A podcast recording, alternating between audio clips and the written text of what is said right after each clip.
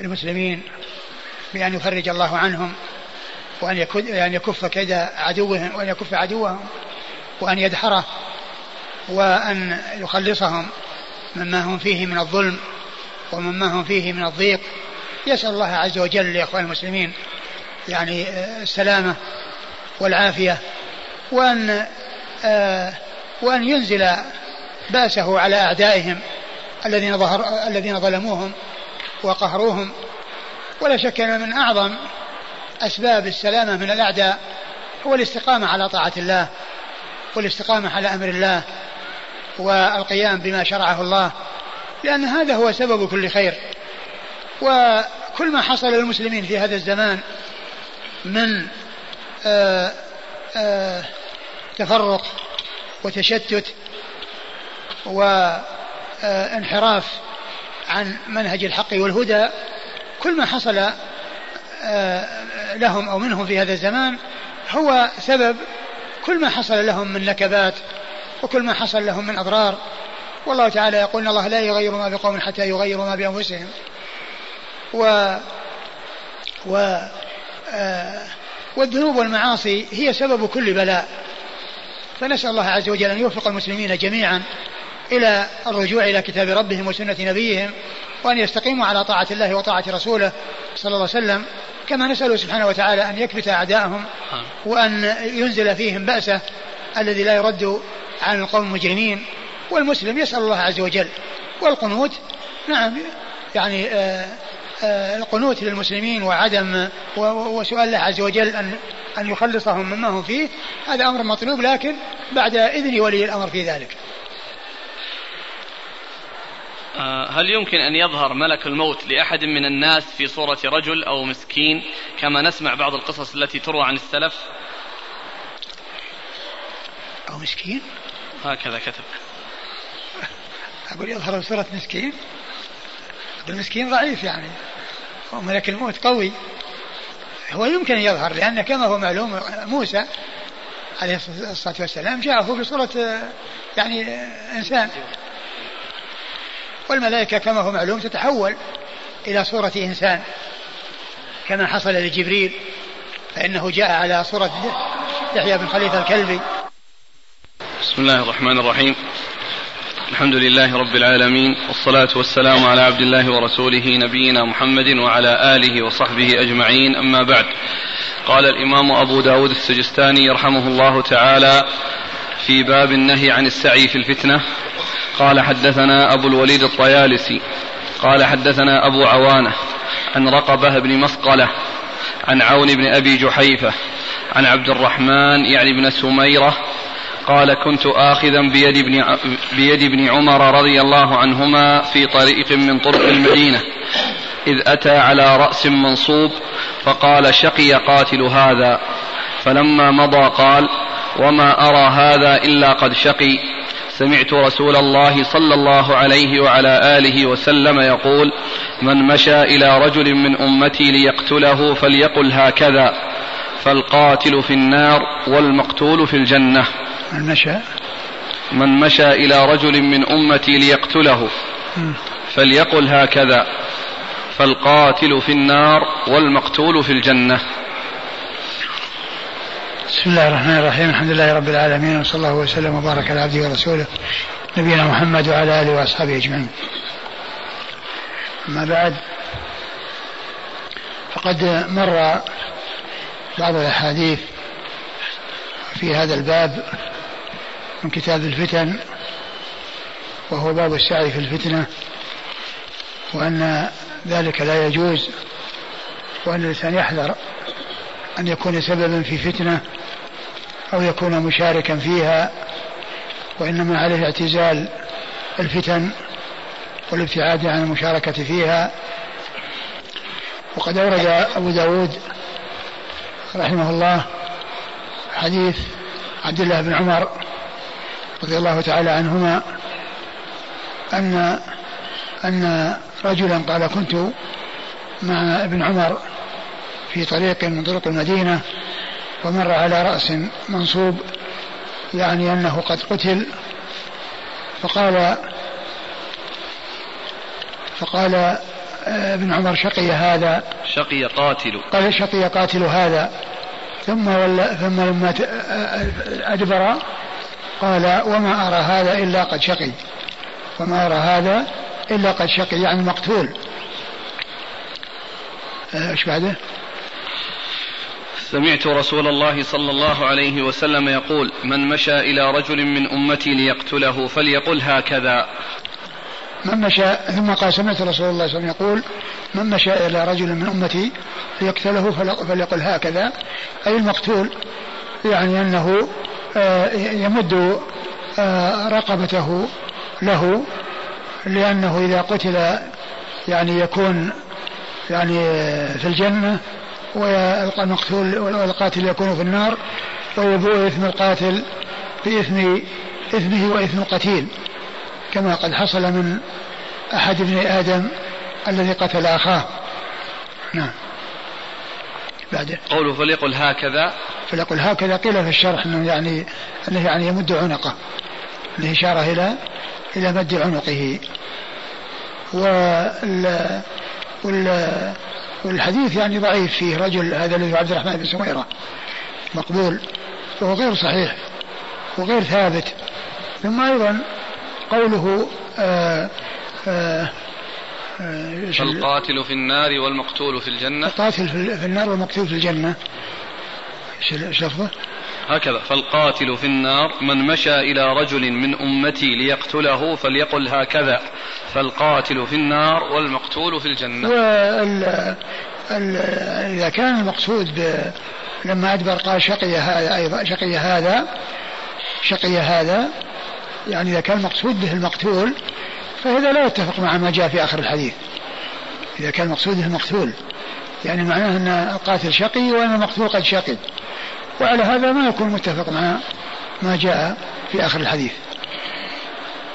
عد عد متنه عن عبد الرحمن يعني بن سميرة قال كنت آخذا بيد ابن, ابن عمر رضي الله عنهما في طريق من طرق المدينة إذ أتى على رأس منصوب فقال شقي قاتل هذا. فلما مضى قال وما أرى هذا إلا قد شقي. أي المقتول؟ أي المقتول؟ لكن هذا ما يتفق مع الاستدلال اللي جاء في الآخر. وما ذكر في في عون المعبود من أن المقصود به ابن الزبير أيضا هذا ما يستقيم. لأن أولا ابن الزبير مكة وليس في المدينة والأمر الثاني آه، ما يقال في أو لا يمكن أن يقال في ابن الزبير أنه أيضا قد شقي. نعم. قوله أتى على رأس منصوب. لأنه مقتول يعني معنى أنه مصلوب أو كذا. بس التعبير بالرأس. يعني أراد به الجزء كله الجسم كله يعني. أي نعم كله أو أن أو أن الرأس. بس باقي؟ نفسه معلق على حدة. أي نعم. ما يمكن يكون حتى المرة الثانية تأكيدا لما قال في الأول؟ فتكون العبارة على القاتل. شو يقول شو ثم فلما أدبر فلما مضى قال وما أرى هذا إلا قد شقي. طيب وش كيف يكون ذاك؟ لأنه قال ذاك وانتهى. شقي قاتل هذا. قاتل هذا. ثم قال وما أرى هذا. أي المقتول وما أرى هذا أي المقتول إلا قد شقي. وهذا يمكن أن يكون على قاعدة أو على حديث. قاتل المقتول القاتل المقتول في النار الذي سيأتي. لكن آه كونه يعني يأتي بعده في القاتل في النار والمقتول في الجنة ما يتطابق مع هذا الكلام. وأيضا يعني كونه يفسر بابن الزبير أيضا ما يستقيم. نعم. قال حدثنا أبو الوليد الطيالسي. أبو الوليد الطيالسي عبد الملك آه، هشام بن عبد الملك ثقة أخرج له أصحاب كتب الستة. عن أبي عوانة. عن أبي عوانة الوضاح بن عبد الله اليشكري. ثقة. أخرج له أصحاب كتب الستة. عن رقبة بن مسقلة. عن رقبة بن مسقلة وهو ثقة. أخرج له أصحاب الكتب إلا ابن ماجه أخرج له أصحاب الكتب إلا ماجه فأخرج له في التفسير. عن عون بن أبي جحيفة. عن عون بن أبي جحيفة وهو ثقة. أخرج له أصحاب الكتب الستة. عن عبد الرحمن يعني بن سميرة. عن عبد الرحمن يعني بن سميرة هو مقبول. أخرج له أبو داود, أبو داود وحده. عن ابن عمر. عن ابن عمر عبد الله بن عمر بن الخطاب رضي الله عنهما الصحابي الجليل أحد العبادلة الأربعة من الصحابة وأحد السبعة المعروفين. بكثرة الحديث عن النبي صلى الله عليه وسلم. قال أبو داود رواه الثوري عن عون عن عبد الرحمن بن سميرة ابن سمير أو سميرة. يعني هذه آه النقول التي بعد ذلك هي فيها اختلاف اسم أبيه اسم عبد الرحمن. هل هو سمرة أو سميرة أو سبرة؟ يعني عدة وجوه قيلت في اسم أبي. عبد الرحمن هذا. نعم. قال أبو داود رواه الثوري. الثوري هو سفيان بن سعيد المسروق الثوري ثقة أخرج له أصحاب كتب الستة. عن عون عن عبد الرحمن بن سمير أو سميرة. نعم هذا شك يعني سميرة أو سميرة. ورواه ليث بن أبي سليم عن لي... عون. ليث بن أبي سليم ليث بن أبي سليم هذا آآ آآ اختلط. صدوق اختلط جدا فلم جداً يتميز. فلم يتميز حديثه وترك. أخرج حديثه البخاري تعليقا. ومسلم وأصحاب السنن ومسلم وأصحاب السنن عن عون عن عبد الرحمن بن سميرة. عن عون عبد الرحمن بن سميرة وهذا مطابق لما هو موجود هنا. نعم.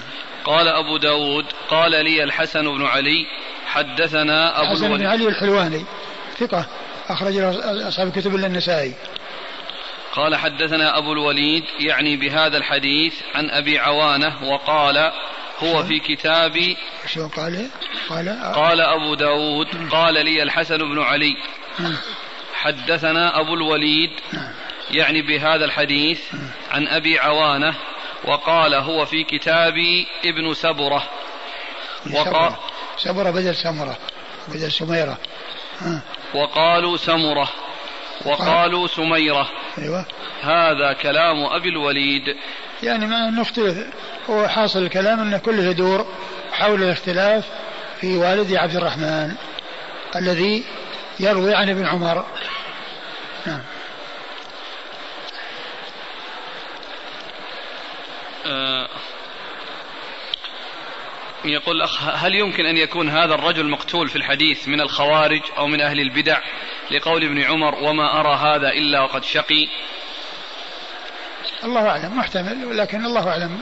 أو أنه أو أنه يعني من قبيل إذا ألتقى المسلمان بسيفيهما فالقاتل والمقتول في النار.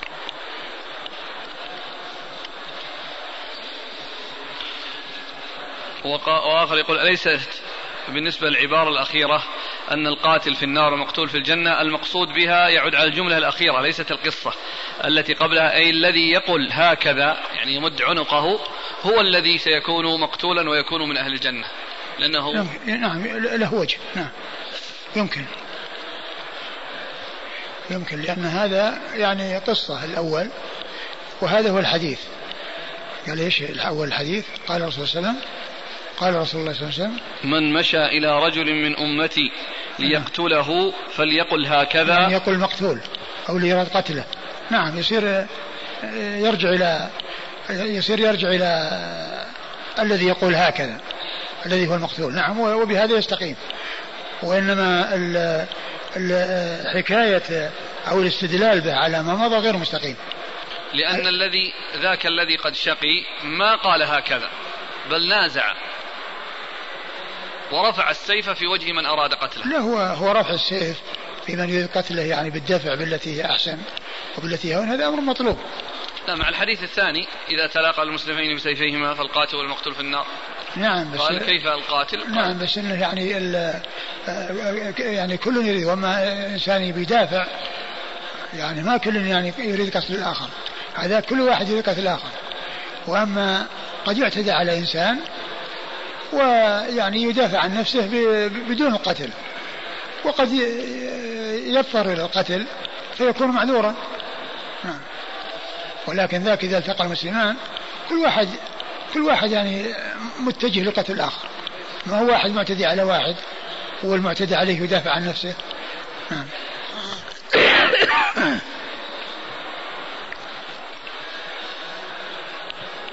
هو هو رجوعه إلى ما جاء في الحديث هذا واضح. وإنما الإشكال يعني تطبيقه على على القصة. الإشكال تطبيقه على القصة. الحديث فيه قاتل ومقتول واحد في الجنة وواحد في النار. والقصة كل واحد يقال فيها أنه شقي. كل واحد منهما يقال فيه أنه شقي.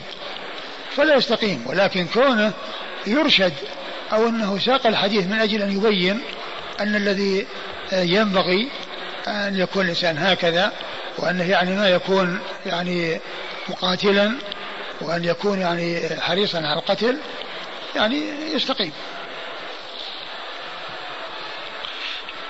قال حدثنا مسدد قال حدثنا حماد بن زيد عن أبي عمران الجوني عن المشعث بن طريف عن عبد الله بن الصامت عن أبي ذر رضي الله عنه.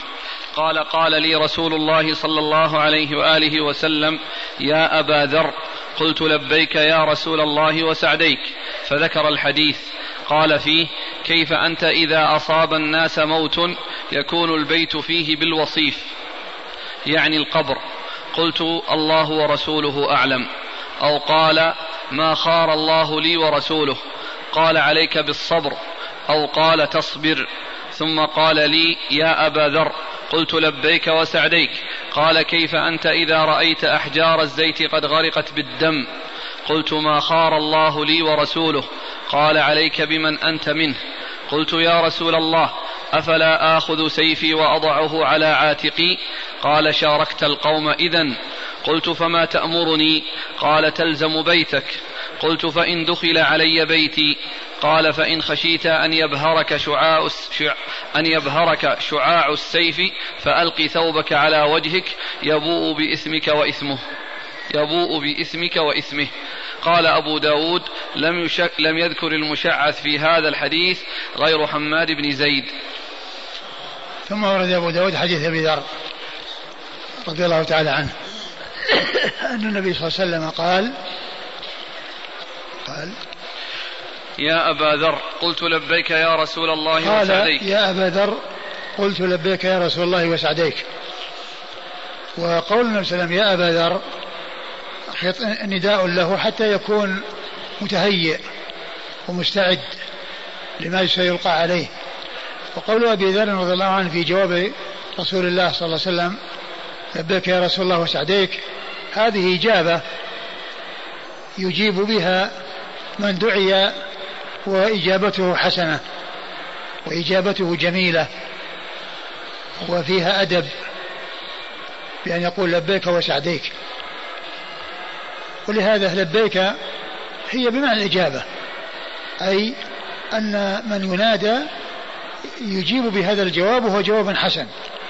يعني معناه نعم يعني أنا أجيبك و يعني أنتظر لما تريد أو مستعد لما تريد مني. وهذا آه، يقوله النبي صلى الله عليه وسلم من أجل أن آه، يجعل ذلك المنادى يكون على على انتباه وعلى تأهب لإلقاء الشيء الذي سيقوله له بخلاف ما لو قال كذا وكذا قبل أن يقول ذلك فإنه لا يكون مثل الحالة التي فيها تهيئة واستعداد من الشخص لتلقي ما يلقى عليه والاستيعاب ما يلقى عليه. قال بعد ذلك. فذكر الحديث. فذكر الحديث. نعم يعني معناه إنه في اختصار. يعني ما ما ساق الحديث يعني أبو داود كله على هذا على ما جاء وإنما أتى بشيء يتعلق بالفتن. نعم.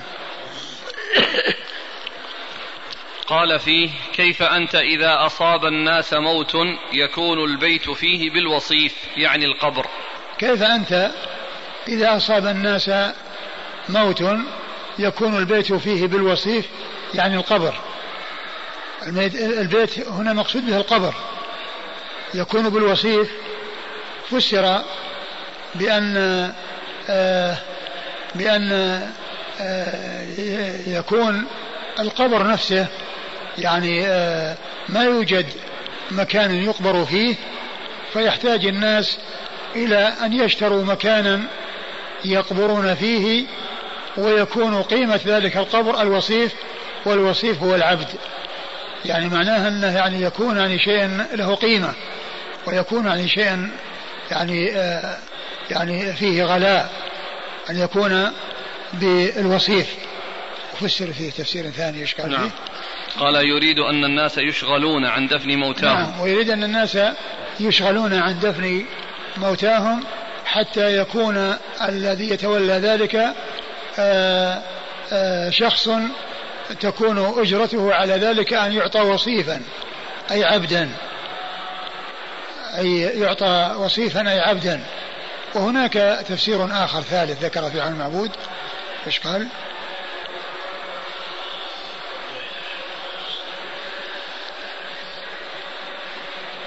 وقيل معناه أن البيوت تصير رخيصة. نعم وقيل معناه أن البيوت تصير رخيصة بسبب يعني كثرة الموت. وخلو أهلها منها ويعني تباع من ورائهم فتكون رخيصة فتباع فتكون قيمة قيمة بالعبد. العبد. قيمة البيت يعني بالعبد. والعبد يعني أنه رخيص. ويكون البيت رخيصا لأنه في مقابلة العبد والعبد رخيص. نعم هذه أقوال. قيلت يعني في في تفسير أن البيت يكون بالوصيف. يكون البيت بالوصيف. نعم. في معنى رابع. نعم. وقيل معناه أنه لا يبقى في كل بيت كان فيه كثير من الناس إلا عبد يقوم بمصالح ضعفة أهل ذلك البيت. وقيل أنه لا يبقى في كل بيت كان فيه كثير من الناس إلا عبد يقوم بمصالح ضعفة أهل ذلك البيت. يعني إن في عبد ولكن فيه فيه ضعفة يعني يقوم بمصالحهم. يعني معناه مو كلهم هلكوا إلا العبد وإنما هلك كثير منهم وبقي أناس ضعفة يقوم على خدمتهم يعني ذلك الوصيف الذي هو العبد. نعم. يؤيد التفسير الأول يقول أنه ورد في رواية المصابيح والمشكاة كيف بك يا أبا ذر؟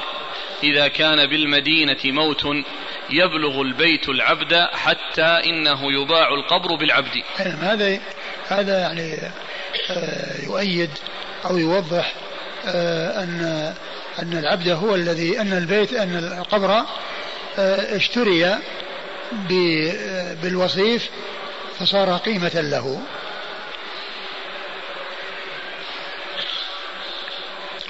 والبيت هو يعني يقال له بيت لأنه منزل. كما أن ال ال البيوت يعني الناس يسكنونها في الدنيا هي آه، آه، أقول هي منازل وبيوت فالقبر بيت لأنه مسكن يعني للميت يكون فيه و ولهذا جاء عن بعض العلماء وهو المعمر بن علي البغدادي توفي سنة 507 من الهجرة وكان قد نصح زعيما كبيرا من من كبيرا في الدولة يعتبر هو الذي يلي الملك وكان الملك فوض إليه يعني أمور الدولة فكان نصحه المعمر بن علي البغدادي نصيحة قيمة نصيحة بليغة عظيمة. وكان أن قال له بعد أن سلم عليه ودعا له قال إن من كان آه، في ولاية فإنه ليس مخيرا بالقاصد والوافد إن شاء وصل وإن شاء فصل. وإنما عليه أن يفتح بابه. وأما من كان ليس في ولاية فهو مخير. إن شاء فتح بابه وإن شاء أغلق بابه لأنه مو مسؤول. ثم قال لأن من كان على الخليقة أمير فهو في الحقيقة أجير. قد باع زمنه وأخذ ثمنه. فلم يكن له في نهاره ما يتصرف فيه باختياره. وليس له أن يصلي نفلا ولا أن يدخل معتكفا. يعني كونه يعني مسؤول ومرتبطة به حاجات الناس لا يفعل النوافل ويترك الفرائض. لأن يعني القيام بمصالح الناس هذا فرض. وكونه يعتكف أو يصلي نفل هذا نفل أو يصلي نفل هذا مو بواجب هذا نفل. والفرض يقدم على النفل. وقد وقد ذكر الحافظ بن حجر في فتح الباري نقلا عن بعض أهل العلم أنه قال من اشتغل بالفرض عن النفل فهو مغرور فهو معذور. ومن اشتغل بالنفل عن الفرض فهو مغرور. ومن اشتغل بالنفل عن الفرض فهو مغرور. ثم أنه ذكر له كلاما يعني حول يعني مسؤوليته وما أناطه به ذلك الملك وذلك الإمام. وختم ذلك بقوله فاعمر قبرك كما عمرت قصرك. فاعمر قبرك كما عمرت قصرك. هذا محل الشاهد الذي يعني أوردت القصة من أجله. لأن هذا بيت وهذا بيت. وهذا وهذا عمر وهذا يحتاج إلى عمارة. والبيت في الدنيا عمارته ببنيانه وإقامته والقبر عمارته بالأعمال الصالحة التي يقدمها الإنسان ليجدها إذا أدخل ذلك البيت وأدخل ذلك القبر. فأعمر قبرك كما عمرت قصرك. هذه قصة جميلة ذكرها ذكرها الحافظ ابن رجب في ذيل طبقات الحنابلة في ترجمة المعمر بن علي البغدادي في ذيل طبقات الحنابلة. وذكر أيضا آه، أنه لما نصحه أعطاه مقدار كبير من الدنانير فامتنع عن أخذها وقال وزعها على المساكين. قال المساكين على بابك أكثر منهم على بابي. المساكين عند بابك أكثر منهم عند بابي. أنت يمكن توزع على المساكين. نعم. هذه أشرتم لها بالفوائد. ها؟ مذكورة في الفوائد ذكرتها نعم. ذكرتها آه باختصار. وهي موجودة في الفوائد المنتقات في كلمات ذات عبر وعظات. كلمات ذات عبر وعظات.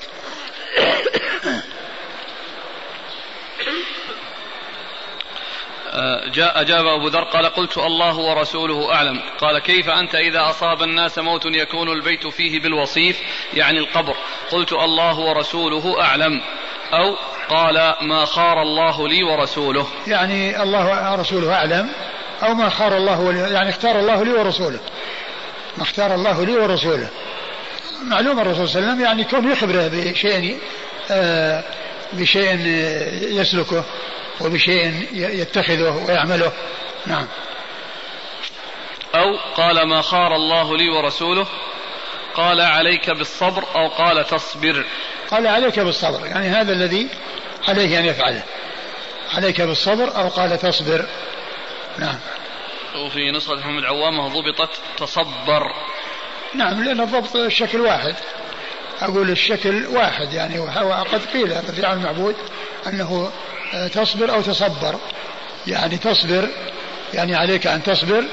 تصبر يعني آه، يعني آه، اعمل أو اجتهد في حصول آه، التصبر الذي هو يعني يكون بمعالجة النفس ومجاهدة النفس على الصبر وعدم المشاركة في الفتنة. ثم قال لي يا أبا ذر قلت لبيك وسعديك. قال كيف أنت إذا رأيت أحجار الزيت قد غرقت بالدم؟ ثم قال يا أبا ذر كيف أنت إذا رأيت أحجار الزيت قد غرقت بالدم؟ أحجار الزيت أماكن أو مكان حول المدينة. وفسر هذا بفتنة الحرة التي حصلت يعني في آه، آه، على يد شخص قال له مسلم آه، بن عقبة المري. نعم. قلت ما خار الله لي ورسوله. يعني ما خار الله يعني ما اختار الله لي ورسوله. نعم. قال عليك بمن أنت منهم. بمن أنت منه. عليك بمن أنت منه. آه ما أدري يعني ماذا يراد بها. اللهم إلا أن يكون المقصود به الأرض. وملازمة الأرض لأن يعني الإنسان من الأرض الأصل من الأرض. لكن العبارة بمن؟ الأصل أن مثل هذا يقال له ما؟ ما أنت منه لأن من للعاقل وما لغير العاقل. فلا أدري ما المراد بها. ولكن الذي يبدو أن المقصود من ذلك الأرض الذي هو ملازمة الأرض وعدم كل إنسان يبرح وينتقل للمشاركة في الفتنة. وقد ذكر ذلك فيما بعد أنه قال تلزم بيتك. يعني جاء التوضيح فيما بعد أنه يلزم بيته ويكون حلسا من أحلاس بيته. نعم. ما ذكره العظيم البادي ما يصلح؟ إيش قال؟ قال عليك بمن أنت منه أي إلزم أهلك وعشيرتك الذين أنت منهم. قال إلزام؟ أهلك وعشيرتك الذين أنت منهم. نعم بس المقصود من ذلك أنه يلزم يعني يبقى معهم. يعني في, في, في البيت. عليك بمن أنت منه. يعني معناه أنه يكون مع مع مع من مع من بقي ولم يشتغل في الفتنة لكن كونه فيهم أحد يشتغل في الفتنة ويشاركه ما يستقيم. إذا كان شارك أو أهله شاركوا في الفتنة ما يكون معهم. ولكن المقصود من ذلك كأنه إذا كانوا ابتعدوا عن الفتنة ولزموا الأرض فأنت الزمها معهم. أما يعني كونه يكون معهم حيث كانوا فقد يشارك. اللهم إلا أن كان مقصود به النساء والصغار الذين هم ليسوا من أهل المشاركة وإنما هم باقون في البيوت والحاصل أنه يبقى في البيوت مع مع مع مع من لا يقاتل. نعم. وقيل المراد بمن أنت منه الإمام أي إلزم إمامك ومن بايعته. هذا في عون المعبود؟ نعم.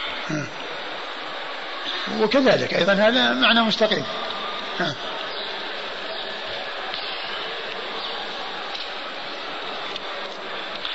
قلت يا رسول الله هذا في صفحة كم؟ صفحة كم في عون المعبود هذا؟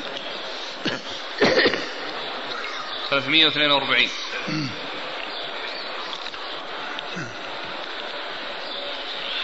قلت يا رسول الله أفلا آخذ سيفي وأضعه على عاتقي قال قد شاركت القوم اذا قال يا رسول الله أفلا أضع سيفي على عاتقي؟ قال اذا شاركت القوم. ما دام أن فيه يعني أخذ السيف وضعه على العاتق وضعه على العاتق هو يعني في مشاركة ويدل على المشاركة. يعني كل إنسان يضع سيفه على عاتقه معناه أنه مستعد انه يقابل ومستعد انه يعني يلاقي. نعم. قال. قال فما تأمرني؟ قال تلزم بيتك. قال فما تأمرني؟ قال تلزم بيتك. نعم. قلت فإن دخل علي بيتي. قال فإن خشيت أن يبهرك شعاع السيف فألق ثوبك على وجهك يبوء بإثمك وإثمه. فإن خشيت أن يبهرك يعني شعاعه يعني بريقه لمعانه فضع يعني ثوبك على وجهك حتى لا ترى يعني هذا الشيء وإذا قتلك باء بإثمك وإثمه وأنت تكون من الجنة وهو من أهل النار. نعم فإن خشيت أن يبهرك شعاع السيف فألق ثوبك على وجهك يبوء بإثمك وإثمه. قال أبو داود لم يذكر المشعث في هذا الحديث غير حماد بن زيد. يعني هذا يتعلق بالإسناد يعني أن المشعث الذي ذكره هو حماد بن زيد. قال حدثنا مسدد. مسدد بن مسرد ثقة أخرجه البخاري البخاري وأبو داود والترمذي والنسائي. عن حماد بن زيد. حماد بن زيد ثقة أخرجه أصحاب الكتب الستة. عن أبي عمران الجوني. عن أبي عمران الجوني وهو؟ عبد الملك بن حبيب ثقة أخرجه أصحاب الكتب. ثقة أخرجه أصحاب الكتب الستة. عن المشعث بن طريف. المشعث بن طريف هو؟ مقبول أخرج أبو داود بن ماجه. مقبول أخرج له أبو داود, أبو داود بن ماجه. عن عبد الله بن الصامت. عن عبد الله بن الصامت وهو ثقة أخرج له. البخاري تعليقا ومسلم وأصحاب السنن البخاري تعليقا ومسلم وأصحاب السنن عن أبي ذر. عن أبي ذر رضي الله عنه هو جندب بن جناده صاحب رسول الله صلى الله عليه وسلم وحديثه أخرجه أصحابه في الستة والحديث صححه الألباني وفيه هذا المقبول. لكن آه، لعل ذلك لشواهد.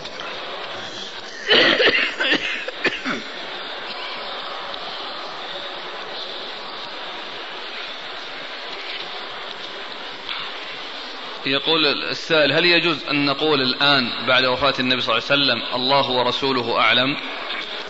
لا لا يقال هذا وإنما يقال الله أعلم. وأما في ذاك الوقت يقال الله ورسوله أعلم لأنه عنده علم يخبر به ويعني الرسول يعني يسأل مثل هذا السؤال من أجل أن يبين وكان المقصود ذلك أن يستعد السامع وأن يتهيأ. أما بعد وفاته صلى الله عليه وسلم فلا يقال في كل شيء يسأل عنه. الله أعلم لأن فيه أمور لا يعلمها رسول الله عليه الصلاة والسلام. مثل لو سئل الإنسان عن قيام الساعة متى تقوم الساعة؟ ما يقول الإنسان الله ورسوله أعلم. يا رسول الله لا يعلم قيام الساعة.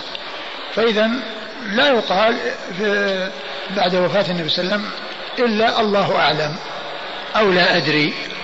نعم. يقول حتى في أمور الدين. نعم. حتى في أمور المسائل الشرعية. نعم نعم حتى في الأمور الشرعية. حتى في الأمور الشرعية. عندما يسأل الإنسان يقول الله أعلم. حتى في حكم شرعي. لأن آه، إضافة ذلك إلى إلى الله عز وجل. وأما الرسول صلى الله عليه وسلم فيضاف فكانوا يستعملون ذلك في حياته. لأنهم لأنهم يخاطبهم فيقول الله ورسوله أعلم ثم يعلمهم ويخبرهم. وإنما قال ذلك ليستعدوا. مثل ما جاء في حديث معاذ بن جبل لما كان رديفا. قال يا رسول الله قال قال, قال يا معاذ أتدري ما حق تدري ما حق الله على العباد قلت الله ورسوله أعلم. ثم قال حق العباد حق الله كذا وحق العباد كذا. يقول في هذا الحديث خاطب النبي صلى الله عليه وسلم أبا ذر وقال كيف بك؟ فهل يفهم من مثل هذا أن هذه الفتن ستقع في زمانه؟ نعم يعني محتمل. محتمل أن تقع. يعني في في زمن أبي ذر. يعني في حياة أبي ذر. يعني قد يحصل وقد لا يحصل لكن معناه أنه يمكن.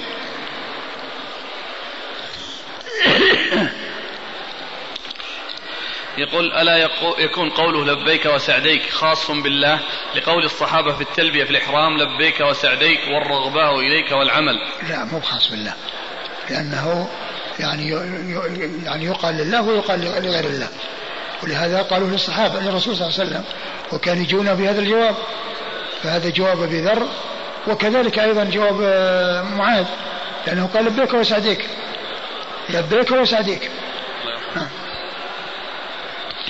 قال حدثنا محمد بن يحيى بن فارس قال حدثنا عفان بن مسلم قال حدثنا عبد الواحد بن زياد قال حدثنا عاصم الأحول عن أبي كبشة قال سمعت أبا موسى رضي الله عنه يقول قال رسول الله صلى الله عليه وعلى آله وسلم إن بين أيديكم فتنا كقطع الليل المظلم يصبح الرجل فيها مؤمنا ويمسي كافرا القاعد فيها خير من القائم والقائم فيها خير من الماشي والماشي فيها خير من الساعي.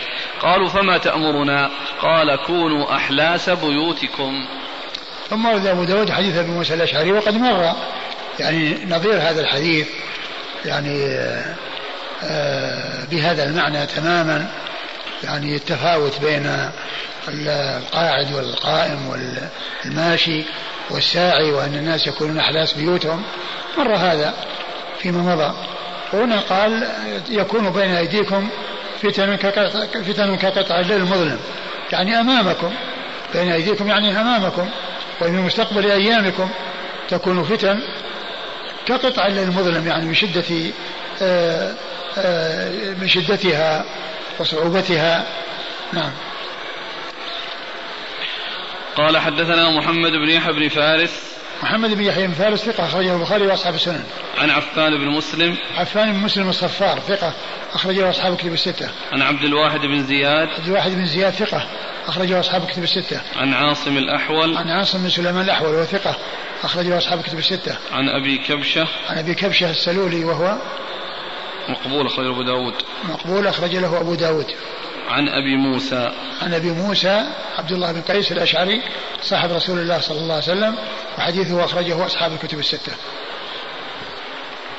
والحديث يعني آه، مطابق لما تقدم. أظن في حديث عن أبي موسى حول هذا اللفظ أو عن غيره. مضى يعني فتنة الأحلاس؟ إيه اللي فيه آه، حلس بيتك وأحلاس بيوتكم.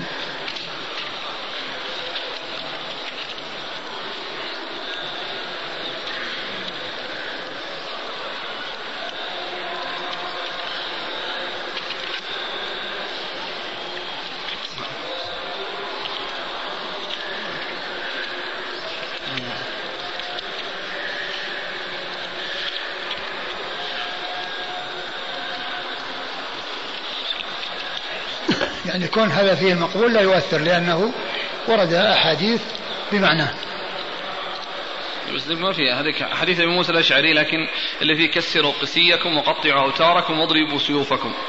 فإن دخل يعني على أحد منكم فليكن كخير ابني آدم. لكن ما في لا في اللي في احلاس لا هذاك حديث ابن مسعود الذي وافقه خريب بن فاتك. قال تكف لسانك ويدك وتكون حلسا من إحلاس بيتك. فلما قتل عثمان طار ما فيه قاعد قاعد خير من قائم ولا؟ لا هذا لا. اللي بعده هو اللي فيه. ها؟ حديث أبي موسى اللي ذكرته لك اولا كسروا قسيكم وقطعوا رأتاركم في؟ هذا إن بين يدي الساعة كفتنا كقطع الليل المظلم. يصبح الرجل فيها مؤمنا ويمسي كافرا ويمسي مؤمنا ويصبح كافرا. القاعد فيها خير من القائم. والماشي فيها خير من الساعي. هذا اللي معنا. لا. قديم يعني. أمس أمس. إي خلاص اذا هو مثله. وفي قبله حديث آه، أبي بكرة. إنها ستكون فتن يكون المضطجع فيها خير من الجالس والجالس خير من القائم والقائم لكن بس حديث أبي موسى نفسه. إيه؟ هذا من الذي يروى عنه من الذي روى عنه؟ عن أبي موسى إيه؟ الأول يرويه هزيل حديث اليوم يرويه أبو كبشة. لا الثاني هزيل هزيل نعم هذا هو هو المعنى. هو معنى الحديث الذي مر من طريق هزيل. نعم.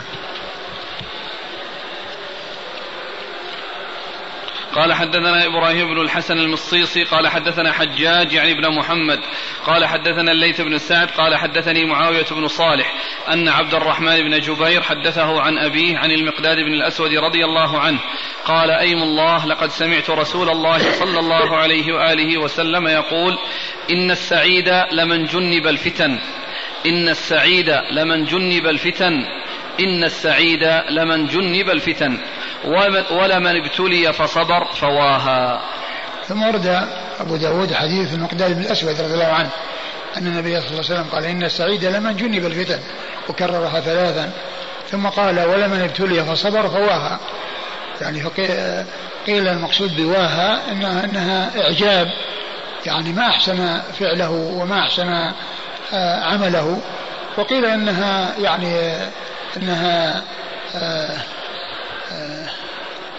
تأوه تلهف. تلهف نعم. يعني تلهف يعني يعني تلهف على حصول شيء. ولكن آه، قضية الإعجاب واضحة فيه لأن هذا يعني مدح وثناء. نعم. قال حدثنا إبراهيم بن الحسن المصيصي. إبراهيم بن الحسن المصيصي. ثقة أخرج أبو داود النسائي. ثقة أخرج أبو داود النسائي. عن حجاج عن حجاج محمد. محمد عن حجاج بن محمد المصيصي الأعور وهو ثقة أخرج له أصحاب كتب الستة. عن الليث بن سعد. عن الليث بن سعد المصري ثقة أخرج له أصحاب كتب الستة. عن معاوية بن صالح. معاوية بن صالح بن حدير وهو صدوق له أوهام. صدوق له أوهام أخرجه أصحاب كتب الستة. البخاري في جزء القراءة. البخاري في جزء القراءة ومسلم وأصحاب السنن. عن عبد الرحمن بن جبير. عن عبد الرحمن بن جبير وهو ثقة أخرجه البخاري في جزء القراءة. الأدب المفرد. الأدب المفرد ومسلم وأصحاب السنن. عن أبيه. عن أبيه هو كذلك. عن المقداد بن الأسود. عن المقداد بن الأسود رضي الله عنه وحديثه أخرجه أصحاب كتب الستة.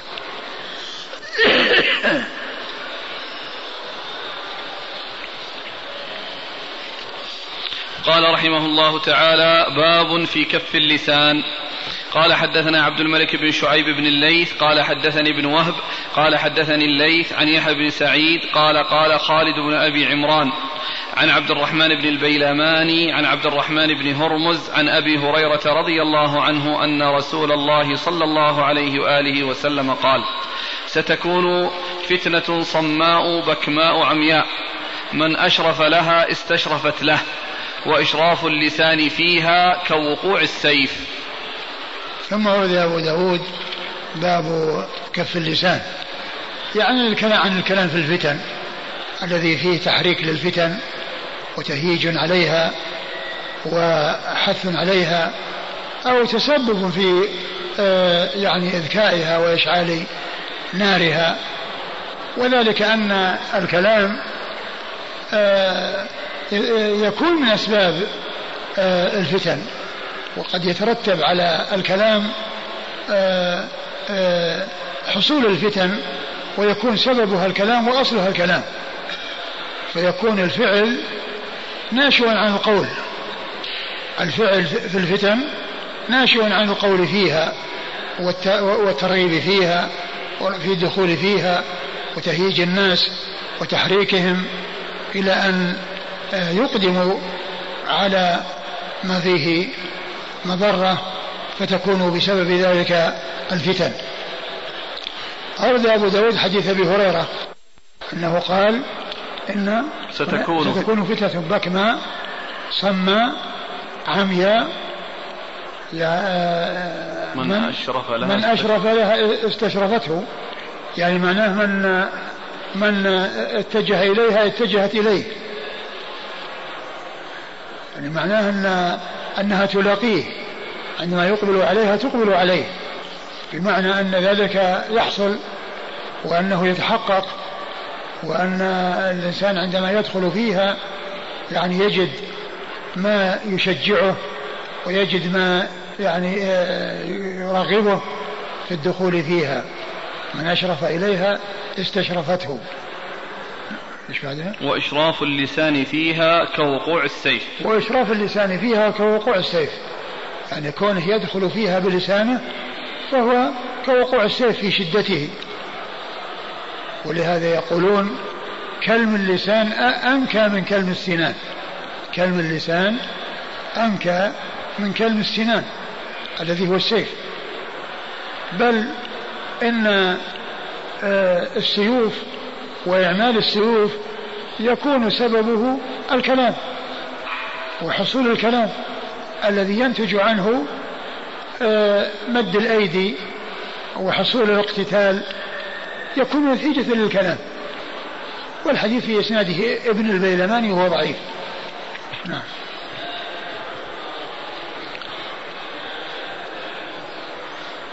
قال حدثنا عبد الملك بن شعيب. والبكمة صمة عمية يعني معناه أنها يعني مدلهمة يعني من جميع من جميع الوجوه. هذا ألا يكون ضابط في الفتن الذي يمكن الإنسان يدخل فيها ولا يدخل فيها؟ يعني إذا كانت الفتنة لا يعرف فيها وجه الصواب ومع من الحق فهذه التي يتوقف فيها الإنسان بس الحديث هذا ضعيف. هذا لا مو بس أحاديث كثيرة جاءت في يعني ما تحمل لأنه في فتن أحيانا يظهر فيها وجه الحق. والله بس الاعتزال الاعتزال الفتن في الاقتتال بين المسلمين يعني أمر مطلوب. يعني فإن بغت إحداهما فقاتلوا التي تبغي. نعم هذا أو أقول هذا في نص. يعني البغاة والذين يعني يخرجون على الإمام الناس يكونون مع الإمام. نعم. لكن لكن الفتن التي آه، تحصل بين الناس ويكون الأمر فيها واضح والمسلمين يقتتلون. المسلمين يقتتلون. اعتزال الفتن هو المطلوب. قال حدثنا عبد الملك بن شعيب بن الليث. عبد الملك بن شعيب بن الليث ثقة. أخرج حديثه مسلم وأبو داود والنسائي. عن ابن وهب عن عبد الله بن وهب ثقة أخرجه أصحاب كتب الستة. عن الليث. عن الليث بن سعد ثقة أخرجه أصحاب كتب الستة. عن يحيى بن سعيد. يحيى بن سعيد هو؟ الأنصاري ثقة أخرجه الأنصاري أخرجه أصحاب كتب الستة. عن خالد بن أبي عمران. خالد بن أبي عمران هو؟ صدوق أخرجه مسلم. أخرجه مسلم. وأبو داود والترمذي والنسائي. وأبو داود والترمذي والنسائي. عن عبد الرحمن بن البيلماني. عن عبد الرحمن بن البيلماني وهو ضعيف. أخرج له أصحاب السنن. أصحاب السنن. عن عبد الرحمن بن هرمز. عبد الرحمن بن هرمز وهو الأعرج ثقة. أخرج أصحاب كتب الستة. عن أبي هريرة عبد الرحمن بن صخر الدوسي رضي الله عنه وهو أكثر أصحاب رسول الله صلى الله عليه وسلم حديثا. قال حدثنا محمد بن عبيد قال حدثنا حماد بن زيد قال حدثنا ليث عن طاووس عن رجل يقال له زياد. عن عبد الله بن عمرو رضي الله عنهما أنه قال قال رسول الله صلى الله عليه وعلى آله وسلم إنها ستكون فتنة تستنظف العرب قتلاها في النار اللسان فيها أشد من وقع السيف ثم ورد أبو داود حديث عبد الله بن عمرو أنها ستكون فتنة تستنظف تستنظف العرب تستنظف العرب قتلاها في النار آه، آه، إيش اللسان؟ قتلاها في النار اللسان فيها أشد من وقع السيف. اللسان فيها أشد من وقع السيف. اللسان فيها أشد من وقع السيف يعني في آه، آه، في ضرره وتأثيره وذلك بالتحريض والتهييج والتحريك وإفساد النفوس وإفساد القلوب. كل ذلك يحصل عن طريق اللسان وعن طريق تهييج الغوغاء والناس الذين يتبعون كل ناعق وكل شيء يعني آه، يسمعونه يستسلمون له وينقادون. معنى تستنطف؟ في الشرح تستنطف.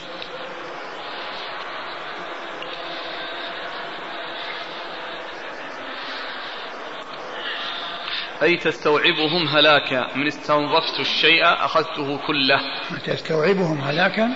من أخذت الشيء آه قال من استنظفت الشيء أخذته كله. أخذته كله نعم. لكن خصص العرب قال تستنظف العرب. نعم. يعني ما تهلك إلا كأن هذه تقع فينا. نعم كانت تقع في العرب. ولكن الحديث ضعيف أيضا. قال حدثنا محمد بن عبيد. محمد بن عبيد بن حساب وهو ثقة. أخرج له مسلم. وأبو داود النسائي وأبو داود النسائي عن؟ عن حماد بن زيد. عن حماد بن زيد مر ذكره. عن الليث عن الليث بن سعد مر ذكره. لا هذا الليث بن أبي سليم الليث بن أبي سليم. الليث بن أبي سليم. وقد مر ذكره. والذي اختلط حتى لم يتميز فترك. نعم. آه عن طاووس. طاووس بن كيسان ثقة. أخرجه أصحاب كتب الستة. عن رجل يقال له زياد. عن رجل يقال له زياد وهو مقبول. نعم أخرجه أبو داود والترمذي وابن ماجه. أخرجه أبو داود والترمذي وابن ماجه. عن عبد الله بن عمرو. عن عبد الله بن عمرو بن العاص أحد العبادلة الأربعة من الصحابة وأحد السبع وأحد الصحابة المكثرين الذين يكتبون الحديث ولكنه ما بلغ أن يكون مثل السبعة الذين عرفوا بكثرة الحديث وحديثه أخرجه أصحاب كتب الستة قال أبو داود رواه الثوري عن ليث عن طاووس عن الأعجم. يعني الذي هو زياد يعني عبر بالأعجم في هذا الإسناد. وهو زياد. قال حدثنا محمد بن عيسى بن الطباع قال حدثنا عبد الله بن عبد القدوس.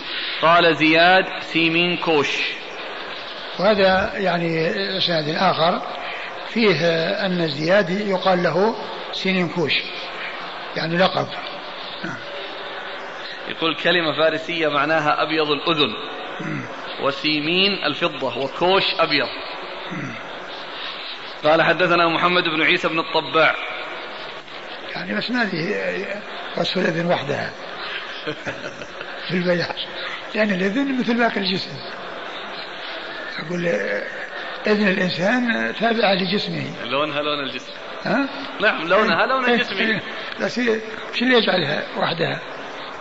فيه أخاف إذا كان إذا كان فيها ولا شيء لا إذا كان فيها برص ولا فيها يعني أي. يعني بياض اللي هو بياض طارئ وليس مثل الجسم يمكن يكون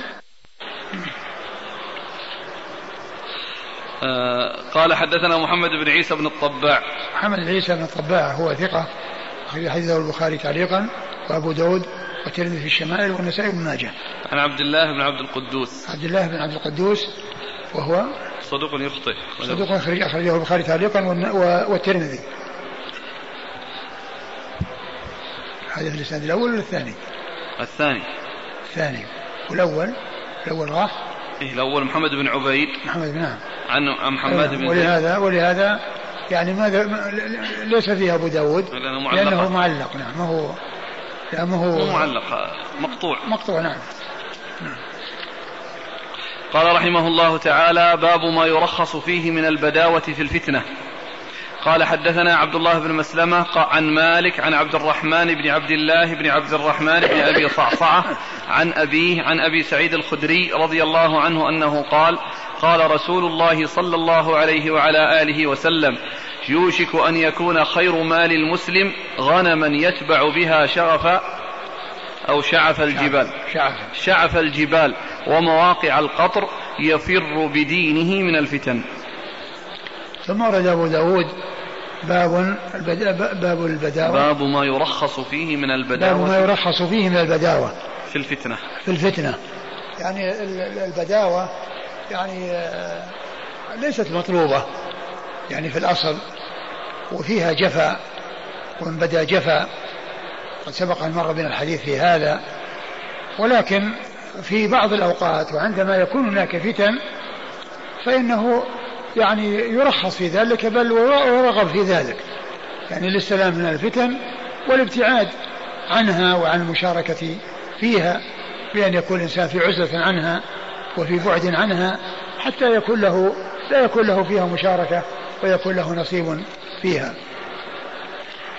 قد أورد أبو داود حديث أبي سعيد قال رضي الله عنه قال يوشك أن النبي صلى الله عليه وسلم قال يوشك أن يكون خير مال المسلم غنما يتبع يتبع يتبع بها, يتبع بها شعف الجبال يعني أعالي الجبال يعني يبحث ومواضع القطر أي أماكن نزول المطر يعني يعني سواء كان في سهل أو في وعر.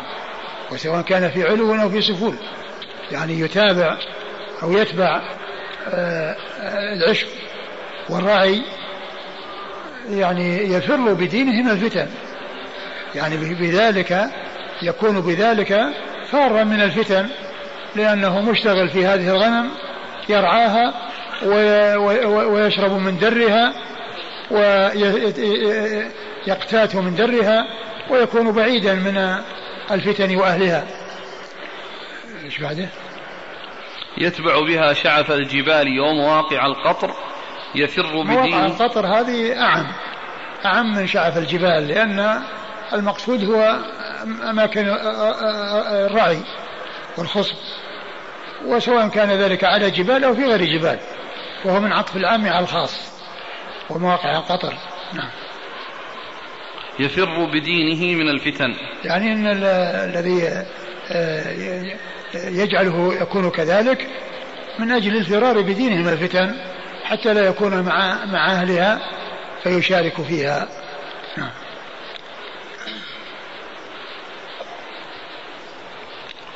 قال حدثنا عبد الله بن مسلمة. عبد الله بن مسلمة القعنبي ثقة أخرج له أصحاب الكتب الستة لابن ماجه عن مالك عن مالك بن أنس إمام دار الهجرة المحدث الفقيه أحد أصحاب المذاهب الأربعة المشهورة من مذاهب أهل السنة وحديثه أخرجه أصحاب الكتب الستة. عن عبد الرحمن بن عبد الله بن عبد الرحمن بن أبي صعصعة. عبد الرحمن بن عبد الله بن عبد الرحمن بن صعصعة وهو ثقة أخرج له. البخاري وأبو داود والنسائي بن ماجه. البخاري وأبو داود والنسائي بن ماجه. عن أبيه وهو كذلك ثقة أخرجه البخاري وأبو داود والنسائي بن ماجه. عن أبي سعيد. عن أبي سعيد الخدري وهو سعد بن مالك بن سنان رضي الله تعالى عنه وهو أحد السبعة المعروفين بكثرة الحديث عن النبي صلى الله عليه وسلم. هل يمكن أن يستدل بهذا الحديث على ارتكاب أخف الضررين؟ نعم. يستدل به. ذكر الغنم من بهيمة الأنعام تخصيصها هل له وجه؟ يعني هذا مثال والله أعلم. وإلا سبق أن مر بنا الإنسان يلحق بإبله من كان له إبل فليلحق بإبله ومن كان له غنم فليلحق بغنمه ومن كان له أرض فليلحق بأرضه. فإن المقصود أنه يعني يبتعد عن الفتن ويكون آه، تبعا لما أعطاه الله. ولكن هنا تمثيل للغنم أو تمثيل بالغنم والغنم آه، كما هو معلوم هي أسهل من غيرها من الإبل في صعود الجبال ورقي الجبال. ليست كالإبل ولكن آه، المعنى ليس خاصا فيها لأن الإبل أو من كان صاحب إبل فإن آه، فإنه يحصل في اشتغاله بها ورعيه لها وشربه من من لبنها ودرها مثل يكون مثل ما حصل للغنم وقد مر الحديث في هذا. هل في هذه الأحاديث إشارة إلى أن أكثر الفتن تكون في المدن دون البدو؟ لا شك. أقول لا شك لأن البدو كما هو معلوم هم مجتمعين متفرقين متشتتين يتبعون يعني مواضع القطر ويكونون في أماكن مختلفة. فالفتن غالبا ما تكون يعني في المدن. نعم. بالنسبة للبداوة في الفتن هل المقصود الفتن هنا فتن الشهوات والشبهات والقتل أو القتل فقط؟ الذي يبدو أنها القتل. وأما الشهوات والشبهات فهذه تعالج ب ببيان التحذير منها وبيان أخطارها وبيان أضرارها. قال رحمه الله تعالى باب في النهي عن القتال في الفتنة. قال حدثنا أبو كامل قال حدثنا حماد بن زيد عن أيوب ويونس عن الحسن عن الأحنف بن قيس قال خرجت وأنا أريد يعني في القتال فلقيني أبو بكرة رضي الله عنه فقال ارجع فإني سمعت رسول الله صلى الله عليه وعلى آله وسلم يقول إذا تواجه المسلمان بسيفيهما فالقاتل والمقتول في النار. قال يا رسول الله هذا القاتل فما بال المقتول؟ قال إنه أراد قتل صاحبه. ثم ورد أبو داود حديث أبي بكرة. باب في النهي عن القتال باب في النهي عن القتال في الفتن. باب النهي عن القتال في الفتن. أين الإنسان؟ لا يشارك في الفتن بالقتال بل أن عليه الاعتزال وترك المشاركة لأن في ذلك السلامة. وقد أورد أبو داود حديث أبي بكرة نفيع بن الحارث الله عنه أنه قال للأحنف ابن قيس سمعت رسول الله صلى الله عليه وسلم يقول إذا تواجه المسلمان إذا تواجه المسلمان بسيفيهما إذا تواجه المسلمان بسيفيهما فالقاتل والمقتول في النار. تواجه يعني تقابل وكل ضرب بسيفه صاحبه. أو أراد أن يضرب صاحبه أو هو متجه لضرب صاحبه فالقاتل والمقتول في النار. قالوا هذا آه هذا هذا شأن القاتل. قال هذا القاتل فما بال المقتول؟ هذا المقتول يعني أمره واضح. هذا القاتل. هذا هذا قاتل. هذا القاتل. هذا القاتل يعني أمره واضح. فما بال المقتول؟ لأن القاتل قتل فإذا كان في النار أمره واضح لأنه قتل غيره. لكن ما بال المقتول وهو ليس بقاتل قال إنه كان إنه أراد قتل صاحبه. إنه أراد قتل صاحبه. وفي بعض الألفاظ كان حريصا على قتل صاحبه. ومعنى ذلك أنه حصل منه الإقدام ولكنه غلب. وإلا فإنه قاتل وقصد القتال ورفع سيفه ومد يده. انتهى إذا تواجه المسلمان بسيفه. هذا القاتل يعني هذا القاتل يعني أمره واضح. كونه يعني مستحق للنار لأنه قتل غيره لكن ما بال المقتول. قال إنه كان أراد قتل صاحبه وكان حريصا على قتل صاحبه. وقد مد يده ورفع سيفه وشهر سيفه ولكنه غلب. ما مكن من القتل. فإذا كل منهم حصل منهم مشاركة بالفعل وليس بمجرد النية بل مع النية فعل. وهو كونه يعني مد يده ورفع سيفه ولكن صاحبه سبقه وتفوق عليه وبادره بالقتل أو تمكن من قتله فيكونان مشتركان. يعني آه، في ال في في إرادة القتل وأحدهما تمكن من صاحبه والثاني لم يتمكن مع حرصه على قتل صاحبه مع حرصه على قتل صاحبه. ولكن هذا كما هو معلوم آه، لا يلزم أن يكون يعني واقعا في النار وأنهم حاصل في النار ولكنهم مستحقون لعذاب النار ولكن أمرهم تحت مشيئة الله عز وجل إن شاء عفى عنهم وإن شاء عذبهم. يعني إن شاء عفى وإن شاء عذب. نعم. قال حدثنا أبو كامل. أبو كامل هو الفضيل بن حسين الجحدري وهو ثقة أخرجه أصحاب كتب الستة. أخرج البخاري تعليقا ومسلم البخاري تعليقا ومسلم وأصحاب السنن. البخاري تعليقا ومسلم وداود النسائي البخاري تعليقا ومسلم وابو داود النسائي عن حماد بن زيد. حماد بن زيد مر ذكره. عن أيوب. أيوب بن أبي تميم السختياني ثقة أخرجه أصحاب كتب الستة. ويونس. ويونس بن يزيد الأيلي بن عبيد. يونس بن عبيد ثقة أخرجه أصحاب كتب الستة. عن الحسن. الحسن بن أبي الحسن وهو ثقة أخرجه أصحاب كتب الستة. عن الأحنف بن قيس. الأحنف بن قيس وهو ثقة مخضرم أخرجه أصحاب كتب الستة. وهو مشهور مشهور بالحلم. نعم. عن أبي بكرة. عن أبي بكر نفيع بن الحارث رضي الله عنه وحديثه أخرجه أصحاب كتب الستة. يقول أحنف بن قيس خرجت وأنا أريد يعني في القتال. معلوم الفتنة والمعركه. نعم يقال إنه كان يريد ان أن يقاتل مع علي رضي الله عنه. قال حدثنا محمد بن المتوكل العسقلاني قال حدثنا عبد الرزاق قال حدثنا معمر عن أيوب عن الحسن بإسناده ومعناه مختصرا. الاسناد قال حدثنا محمد بن المتوكل العسقلاني. محمد العسقلاني صدوق كثير. له أوهام كثيرة صدوق له أوهام كثيرة أخرجه أبو داود. عن عبد الرزاق. عبد الرزاق بن همام الصنعاني ثقة أخرجه أصحاب كتب الستة. عن معمر. معمر بن راشد الأزدي البصري ثم اليماني ثقة أخرجه أصحاب كتب الستة. عن أيوب عن الحسن. عن أيوب عن الحسن وقد مر ذكرهما. انتهى الباب. والله تعالى أعلم وصلى الله وسلم وبارك على عبده ورسوله نبينا محمد وعلى آله وأصحابه أجمعين. جزاكم الله خيرا وبارك الله فيكم وشفاكم الله. ونفعنا الله بما قلتم وعافانا الله من الفتن ما ظهر منها وما بطن.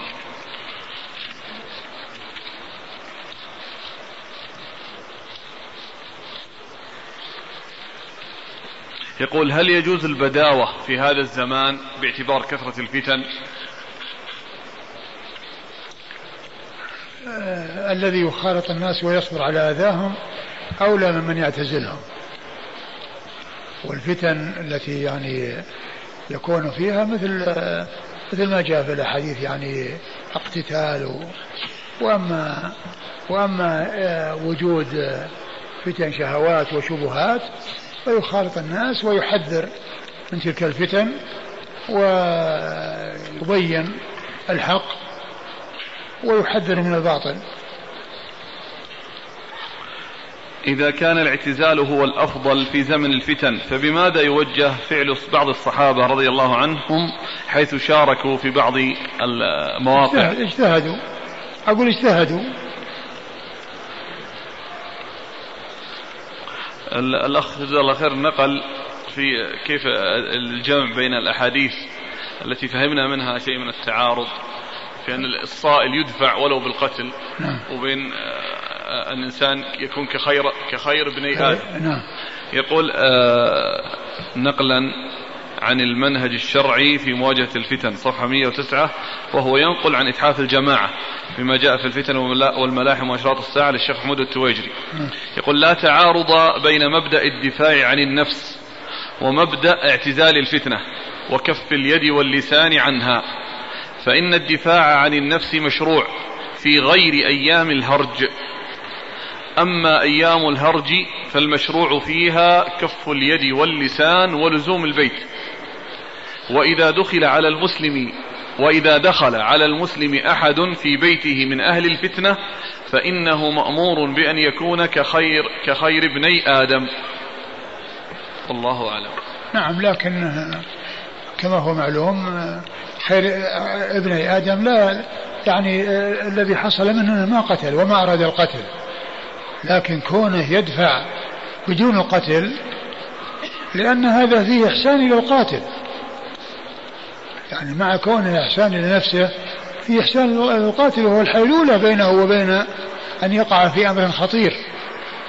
فإن الدفاع بشيء دون القتل وكون الإنسان يعني يمنع القاتل من القتل بمسكه أو بتقييده أو ما إلى ذلك من الأمور هذا في مصلحة للقاتل والمقتول. لمن يريد القتل ولمن يراد, ولمن يراد قتله في مصلحة للجميع. حتى يعني آه، يرده ولو كان في أيام الفتن ها؟ نعم ولو كان في أيام الفتن يعني إذا دخل عليه بيته يعني آه، يعني يتركه دون يعني ولكنه يعني ما ما ما يقاتله ولا وإنما يعني أنه يمنعه يعني قوله لئن بسطت إلي يدك لتقتلني ما أنا بباسط يدي. هذا هو كأن المقصود به لأقتلك قال. ما أنا بباسط يدك لأقتلك. أما إني أردك وأدفعك لكن كونه يرده ويمنع ما ما نفع. أقول ما في شيء ينفيه هنا في العون يذكر مسألة قال قال القارئ قال القاري والصواب أن الدفع جائز إذا كان الخصم مسلما إن لم يترتب عليه فساد بخلاف ما إذا كان العدو كافرا فإنه يجب الدفع مهما أمكن. نعم لأنه إذا قتل قتل كافرا ما قتل مسلما.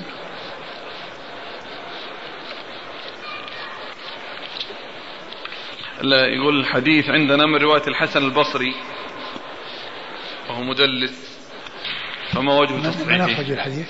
الحديث أخرجه البخاري ومسلم هنا.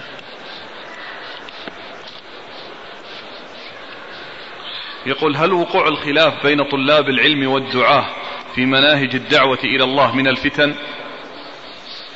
لا شك هذا من الفتن أقول هذا من الفتن من فتنة الناس في دينهم كونهم يتحزب يتفرقون ويتحزبون يعني لا شك أن هذا من الفتن والفتن كما هو معلوم ليست كلها مجرد قتل لأن يعني فتن الفتن يعني فيها ظاهر وفيها خفي وفيها قتل وفيها يعني فتنة في الدين وفتنة في الأهل وفتنة في المال وفتنة في في أمور كثيرة.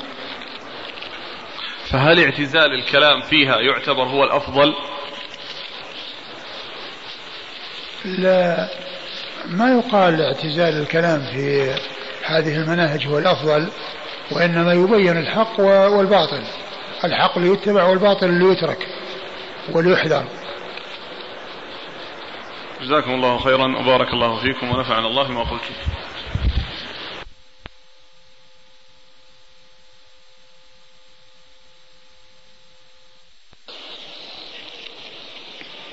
بسم الله الرحمن الرحيم. الحمد لله رب العالمين والصلاة والسلام على عبد الله ورسوله نبينا محمد وعلى آله وصحبه وسلم تسليما كثيرا. أما بعد قال الإمام أبو داود السجستاني يرحمه الله تعالى قال باب في تعظيم قتل المؤمن.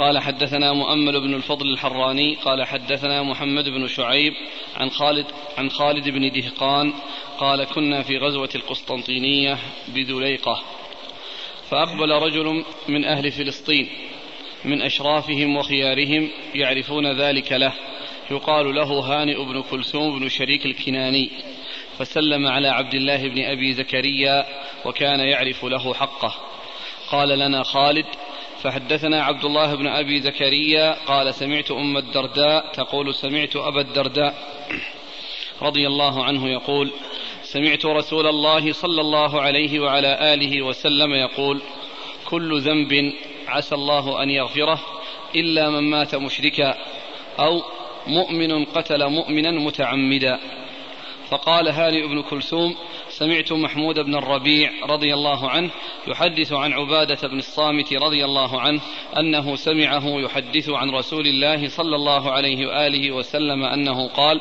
من قتل مؤمنا فاعتبط بقتله لم يقبل الله منه صرفا ولا عدلا قال لنا خالد ثم حدثني ابن أبي زكريا عن أم الدرداء عن أبي الدرداء رضي الله عنه أن رسول الله صلى الله عليه وآله وسلم قال لا يزال المؤمن معنقا لا يزال المؤمن معنقا صالحا ما لم يصب دما حراما فإذا أصاب دما حراما بلح. وحدث هانئ بن كلثوم عن محمود بن الربيع رضي الله عنه عن عبادة بن الصامت رضي الله عنه عن رسول الله صلى الله عليه وآله وسلم مثله سواء. بسم الله الرحمن الرحيم. الحمد لله رب العالمين وصلى الله وسلم وبارك على عبده ورسوله نبينا محمد وعلى آله وأصحابه أجمعين. أما بعد فيقول الإمام أبو داود السجستاني رحمه الله تعالى باب في تعظيم قتل المسلم. مؤمن قتل المؤمن؟ نعم. باب في تعظيم قتل المؤمن. أي أن قتل المؤمن عظيم وخطير وأنه ليس بالأمر الهين وقد جاء في القرآن الكريم ما يدل على خطورته وجاء في السنة المطهرة ما يدل على أنه خطير وأنه أمر عظيم وأنه من أكبر الذنوب وأعظمها. وقد أورد أبو داود حديث آه، أبي الدرداء ورضي الله تعالى عنه أن النبي صلى الله عليه وسلم قال ما من؟ قال إيش؟ نذكر القصة من أولها. نعم. قصة خالد. نعم. قال خالد بن دهقان كنا في غزوة القسطنطينية بذليقة. فأقبل رجل ذلقية. ها؟ ذلقية. بذلي ذلقية. ذلقية؟ ذلقية. ذلقية. فأقبل رجل من أهل فلسطين من أشرافهم وخيارهم. يعرفون ذلك له. يقال له هانئ بن كلثوم بن شريك الكناني فسلم على عبد الله بن أبي زكريا وكان يعرف له حقه. قال خالد قال لنا خالد فحدثنا عبد الله بن أبي زكريا. قال سمعت أم الدرداء تقول سمعت أبا الدرداء يقول سمعت رسول الله صلى الله عليه وآله وسلم يقول كل ذنب عسى الله أن يغفره إلا من مات مشركا أو مؤمن قتل مؤمنا متعمدا. قال رسول الله صلى الله عليه وسلم كل ذنب عسى الله أن يغفره إلا من مات مشركا أو مؤمن قتل. أو مؤمن قتل أو مؤمن قتل مؤمنا متعمدا. أو مؤمن قتل مؤمنا متعمدا. ومحل الشاهد منه قوله أو مؤمن قتل مؤمنا متعمدا. وأن وأن أنه آه، آه، عطف على الشرك بالله عز وجل. ولكنه جاء في القرآن الكريم أن الشيء الذي لا يغفر هو الشرك وحده. قال الله عز وجل إن الله لا يغفر ويشرك به ويغفر ما دون ذلك لمن يشاء. فيدخل في ذلك قتل النفس وغير ذلك. والذنب الذي لا يغفر والذي صاحبه خالد مخلد في النار لا يخرج منها بحال من الأحوال. بل يبقى فيها أبد الآباد هو الشرك. وأما الكبائر والذنوب الأخرى ومنها قتل النفس العمد فإن ذلك تحت مشيئة الله عز وجل. إن شاء عذب وإن شاء عفا وتجاوز. وإذا عذب فإن ذلك المعذب بسبب ذلك الذنب الكبير الذي هو دون الشرك لا يخلد في النار بل لا بد وأن يخرج منها. ولا يبقى في النار أبد الآباد إلا الكفار الذين هم أهلها. وإذا كان الإنسان استحل القتل فإن وكما هو معلوم الذنب والذنوب إذا استحلت فإن استحلالها يكون كفرا. استحلالها يكون كفرا. لكن آه، آه، مع عدم الاستحلال هو تحت المشيئة. إن شاء عفا وإن شاء تجاوز. نعم. بعده فقال هاني بن كلثوم سمعت محمود بن الربيع يحدث عن عبادة بن الصامت أنه سمعه يحدث عن رسول الله صلى الله عليه وسلم أنه قال من قتل مؤمنا فاعتبط بقتله لم يقبل, لم يقبل الله منه صرفا ولا عدلا. ثم ورد حديث عبادة بن الصامت. أن من قتل مؤمنا فاعتبط بقتله أو فاقتبط بقتله لم يقبل الله منه صرفا ولا عدلا يعني هذا تهديد وعيد شديد وهو كغيره من أحاديث الوعيد التي فيها مثل هذا التهديد. آه، إذا إذا شاء الله أن يعذب وأن آه، يعني آه، لا يتجاوز عن صاحبه فإنه يعذبه ولكنه لا يخلد في النار. قوله اعتبط أي قتله ظلما من غير قصاص. و, و في بعض النسخ اغتبط أي سر يعني فرح مسرور يعني ليس متأثرا ولا متألما بل هو آه واقع في المعصية وفرح بها وليس نادما عليها. نعم. من قتل مؤمنا من قتل مؤمنا فاعتبط بقتله لم يقبل الله منه صرفا ولا عدلا. صرفا قيل إن المقصود به النوافل وعدلا قيل المقصود به الفرائض. قال لنا خالد ثم حدثني ابن أبي زكريا عن أم الدرداء عن أبي الدرداء أن رسول الله صلى الله عليه وسلم قال: لا يزال المؤمن معنقا صالحا ما لم يصب دما حراما فإذا أصاب دما حراما بلح.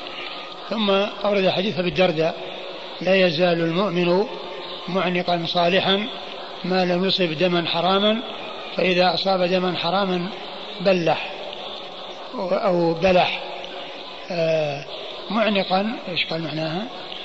يعني يريد خفيف الظهر يعنق في مشيه سي في مشيه سير المخف. معنقا صالحا يعني إنه تمثيل وتشبيه يعني بالذي يعني يكون خفيف الظهر.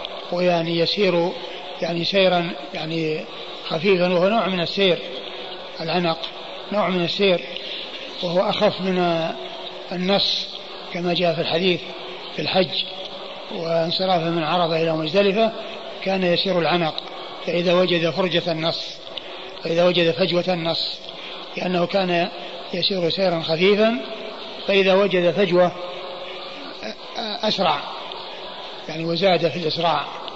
نعم. فإذا, فإذا أصاب دما حراما بلح. فإذا أصاب دما حراما بلح. إيش قال في معنى بلح؟ أعيا وانقطع. أعيا وانقطع يعني ضد ضد العناق والسير. يعني كان يسير سيرا يعني آه، خفيفا ليس في سرعة شديدة. ولكنه إذا أصاب دما حراما بلح يعني من أنه أعيا. وصار يعني آه، بخلاف الحالة الأولى وذلك بسبب هذا الذنب. فهو مثل الإنسان الذي يسير وسيره فيه نشاط وفيه قوة ولكنه إذا حصل آه هذا الذنب فإنه يتحول إلى أن يكون آه قد أعيا وتعب ولم يستطع السير فهو تمثيل آه لحال السائر. الذي يكون عنده نشاط وقوة ويسرع فإذا أصاب فإذا حصل له آه، آه، ضرر فإنه آه، يصيبه عياء وكذلك الذي يحصل قتل منه قتل المؤمن المرء المسلم فإنه يكون شبيها بهذا الذي بلح أي أعياء. نعم. وحدث هانئ بن كلثوم عن محمود بن الربيع عن عبادة بن الصامت عن رسول الله صلى الله عليه وسلم مثله سواء. نعم والرجال؟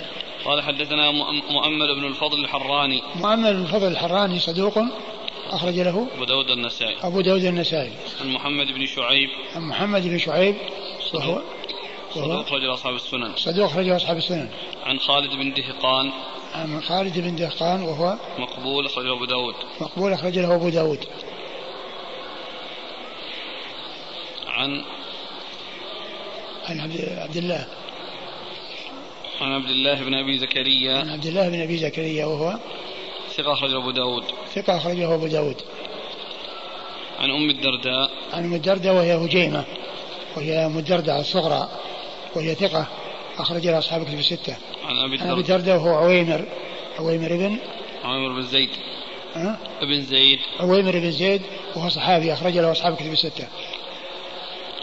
فقال هاني بن كلثوم سمعت وقال هاني وقال هاني بن كلثوم وهو ثقة أخرجه أبو داود. ثقة أخرجه أبو داود. عن محمود بن ربيع. عن محمود بن ربيع وهو صحابي صغير. أخرج له أصحاب كتب الستة. عن عبادة بن وأكثر روايته عن الصحابة. نعم. وهو صاحب المجة الذي قال عقلت مجة مجها عليه الرسول صلى الله عليه وسلم من دلو. نعم. عن عبادة بن الصامت. عن عبادة بن الصامت رضي الله عنه الصحابي الجليل وحديثه أخرجه أصحاب كتب الستة.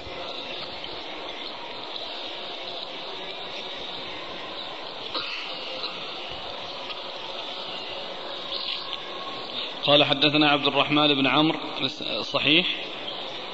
انتهت الأسماء؟ أي انتهت الأسماء في الحديث؟ نعم. نعم. الحديث صحيح نعم.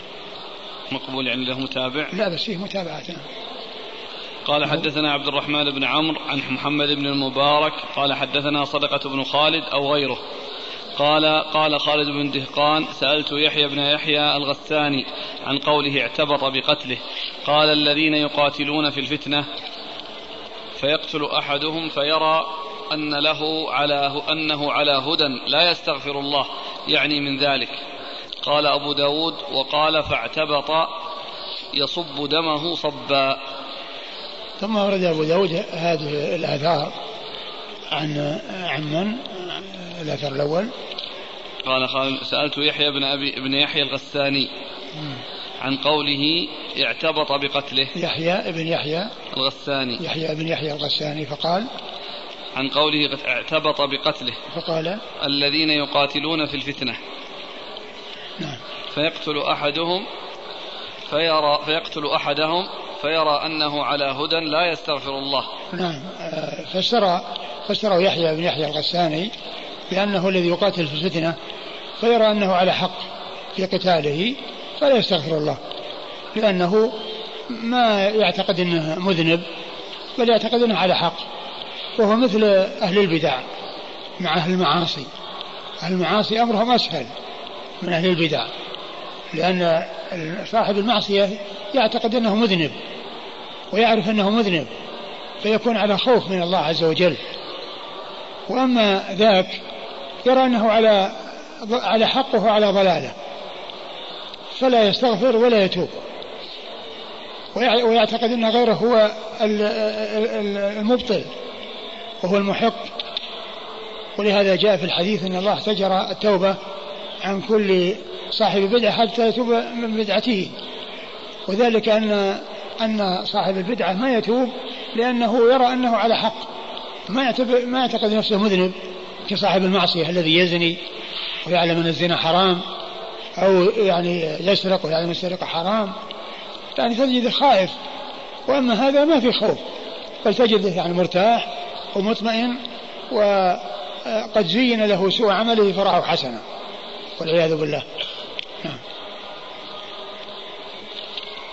وقال أبو داود وقال أبو داود اعتبط صب. يصب دمه صب. صب يعني معناه أنه مبالغة في القتل. نعم. لكن هذه قول يحيى بن يحيى لو تعيدون معناه. يحيى بن يحيى يقول إن إن هذا القتال في الفتنة. كل إنسان يقاتل وهو يعتقد أنه على حق. ما يرى أنه مخطئ أو أنه مذنب فيستغفر الله. ليس كصاحب المعصية الذي يعرف نفسه أنه مذنب وأنه قد عصى ويكون خائفا ويكون نادما ويكون مستغفرا. أما ذاك فإنه يرى أنه على حق مثل الخوارج الذين كانوا يقاتلون آه، الصحابة يرون أنهم على حق ما يعتقدون أنهم مذنبين. نعم. قال حدثنا عبد الرحمن بن عمرو. عبد الرحمن بن عمرو هو ثقة أخرجه أبو داود. ثقة أخرجه أبو داود. عن محمد بن مبارك. عن محمد بن مبارك ثقة أخرجه أصحاب كتب الستة. عن صدقة بن خالد. عن صدقة بن خالد وهو ثقة أخرج البخاري وأبو داود والنسائي بن ماجه. ثقة أخرجه البخاري وأبو داود والنسائي بن ماجه. أو غيره. أو غيره. أو غيره يعني شك هل هو هو أو غيره. عن خالد بن دهقان عن خالد بن دهقان مر ذكره. عن يحيى بن يحيى الغساني. يحيى بن يحيى الغساني هو ثقة أخرجه أبو داود. ثقة أخرجه أبو داود. وهو صاحب الأثر. يعني هذا الإسناد إليه وأنه قال هذا الكلام. نعم. هنا في الحديث كنا في غزوة القسطنطينية. نعم. من هو اللي يقوله؟ يقول خالد بن دهقان. السائل الأخ يسأل يقول في أي زمان هذا حصل؟ إيش قال عنه في تقريب هذا؟ متى إيش طبقته؟ متى توفي؟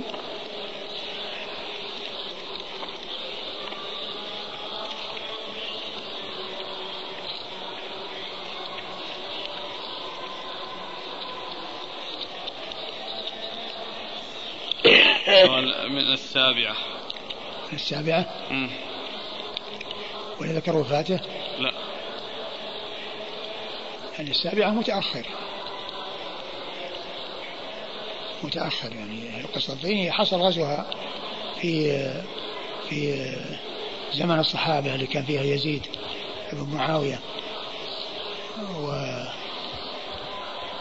بعد ذلك ما أدري يعني إذا كان حصل يعني غزو آخر.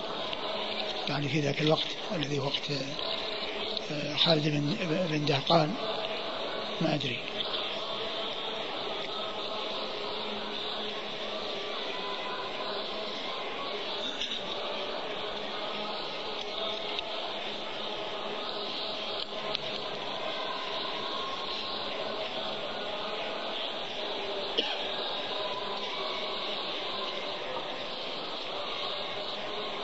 يقول الحديث فيه من قتل مؤمنا متعمدا أنه لا يغفر له.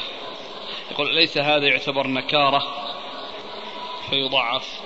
نعم. هذا يعتبر هذا يعني نكارة. يعني هذا كما هو معلوم من جنس من جنس الأحاديث. أنه يعني من قتل متعمدا لا يقول الله من صرفا ولا عدلا. نفس الحديث. مثل الحديث الأخرى التي بمعناه وهي من الكبائر. يعني معناه أنها يعني للتخويف والتهديد. يعني أحاديث جاءت في ذنوب أخرى من جنس لا يقول الله صرفا ولا عدلا من أحدث فيها حدثا أو محدثا فعليه لعنة الله والملائكة والناس أجمعين لا يقبل الله من صرفا ولا عدلا. هنا يسأل الأخ عن الشك صدقة ابن خالد أو غيره. ما يؤثر له ما يؤثر لأنه مو حديث هذا كلام ليحيى بن يحيى الغساني. يعني كون صح أو ما صح هذا كلام يعني شخص تفسير للحديث.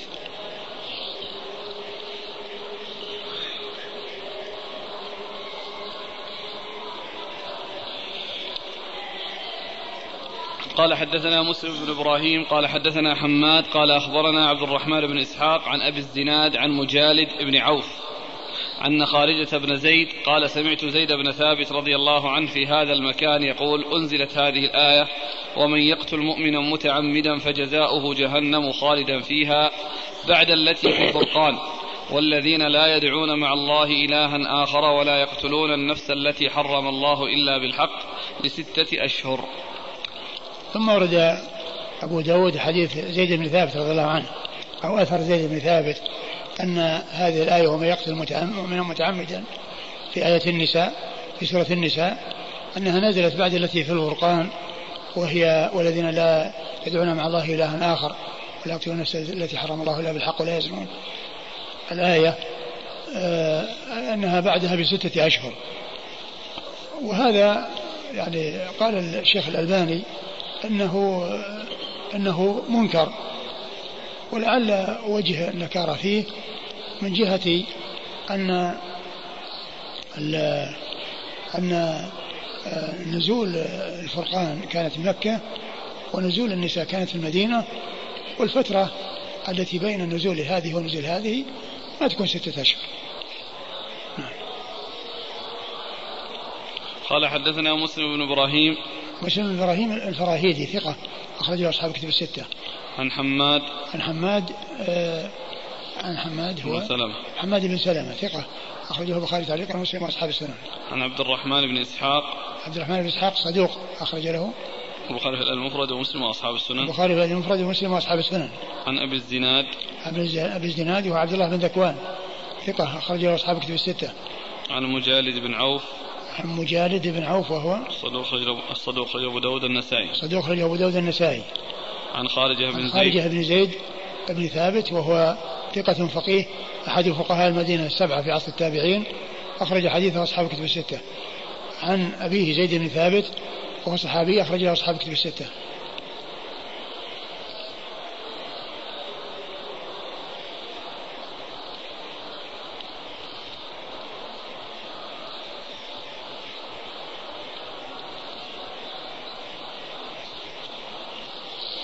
لكن إذا قيل بأنها متأخرة عنها تكون كالناسخة يعني أو كيف؟ قلنا قلنا أنها آية النساء متأخرة. هناك في سورة الفرقان والذين يدعون مع الله إلها آخر ويقتلون النفس التي حرم الله إلا بالحق. آه كما هو معلوم يعني آه آه السلف أجمعوا على أن يعني هذا الذي جاء في سورة النساء أنه للتغليظ وأن القاتل له توبة وأن الله تعالى يتوب على على على يتوب على كل من تاب وأن أمره إن لم يتوب تحت مشيئة الله والذنب الذي لا سبيل إلى مغفرته هو الشرك بالله وحده. هو الشرك بالله وحده.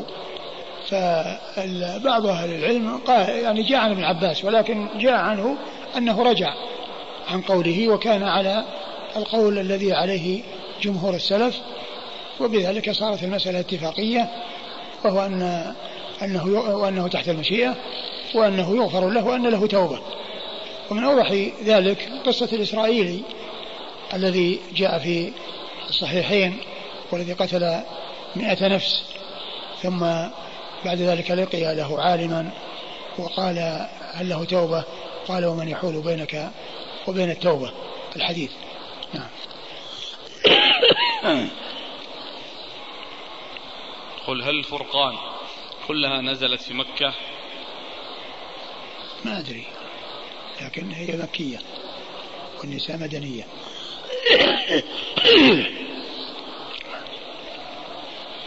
قال حدثنا يوسف بن موسى قال حدثنا جرير عن منصور عن سعيد بن جبير أو حدثني الحكم عن سعيد بن جبير قال سألت ابن عباس رضي الله عنهما فقال لما نزلت التي في الفرقان والذين لا يدعون مع الله إلها آخر ولا يقتلون النفس التي حرم الله إلا بالحق قال مشركو أهل مكة قد قتلنا النفس التي حرم الله ودعونا مع الله إلها آخر وأتينا الفواحش فأنزل الله إلا من تاب وآمن وعمل عملا صالحا فأولئك يبدل الله سيئاتهم حسنات.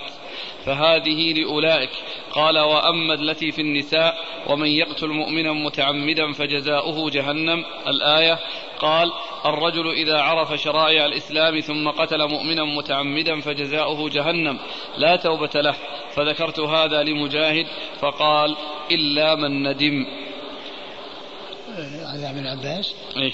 نعم ثم ورد هذا الأثر عن ابن عباس أن أنه قال عن سعيد بن جبير قال سألت ابن عباس نعم. فقال لما نزلت التي في الفرقان والذين نعم, نعم قال هذه في المشركين يعني أن لهم توبة وأنهم إذا تابوا فإن الله تعالى يتوب عليهم قال وأما التي في النساء فإنها في الذين الذي عرف شرائع شرائع الإسلام. نعم. ها. ثم قتل مؤمنا متعمدا فجزاه جهنم لا توبة له.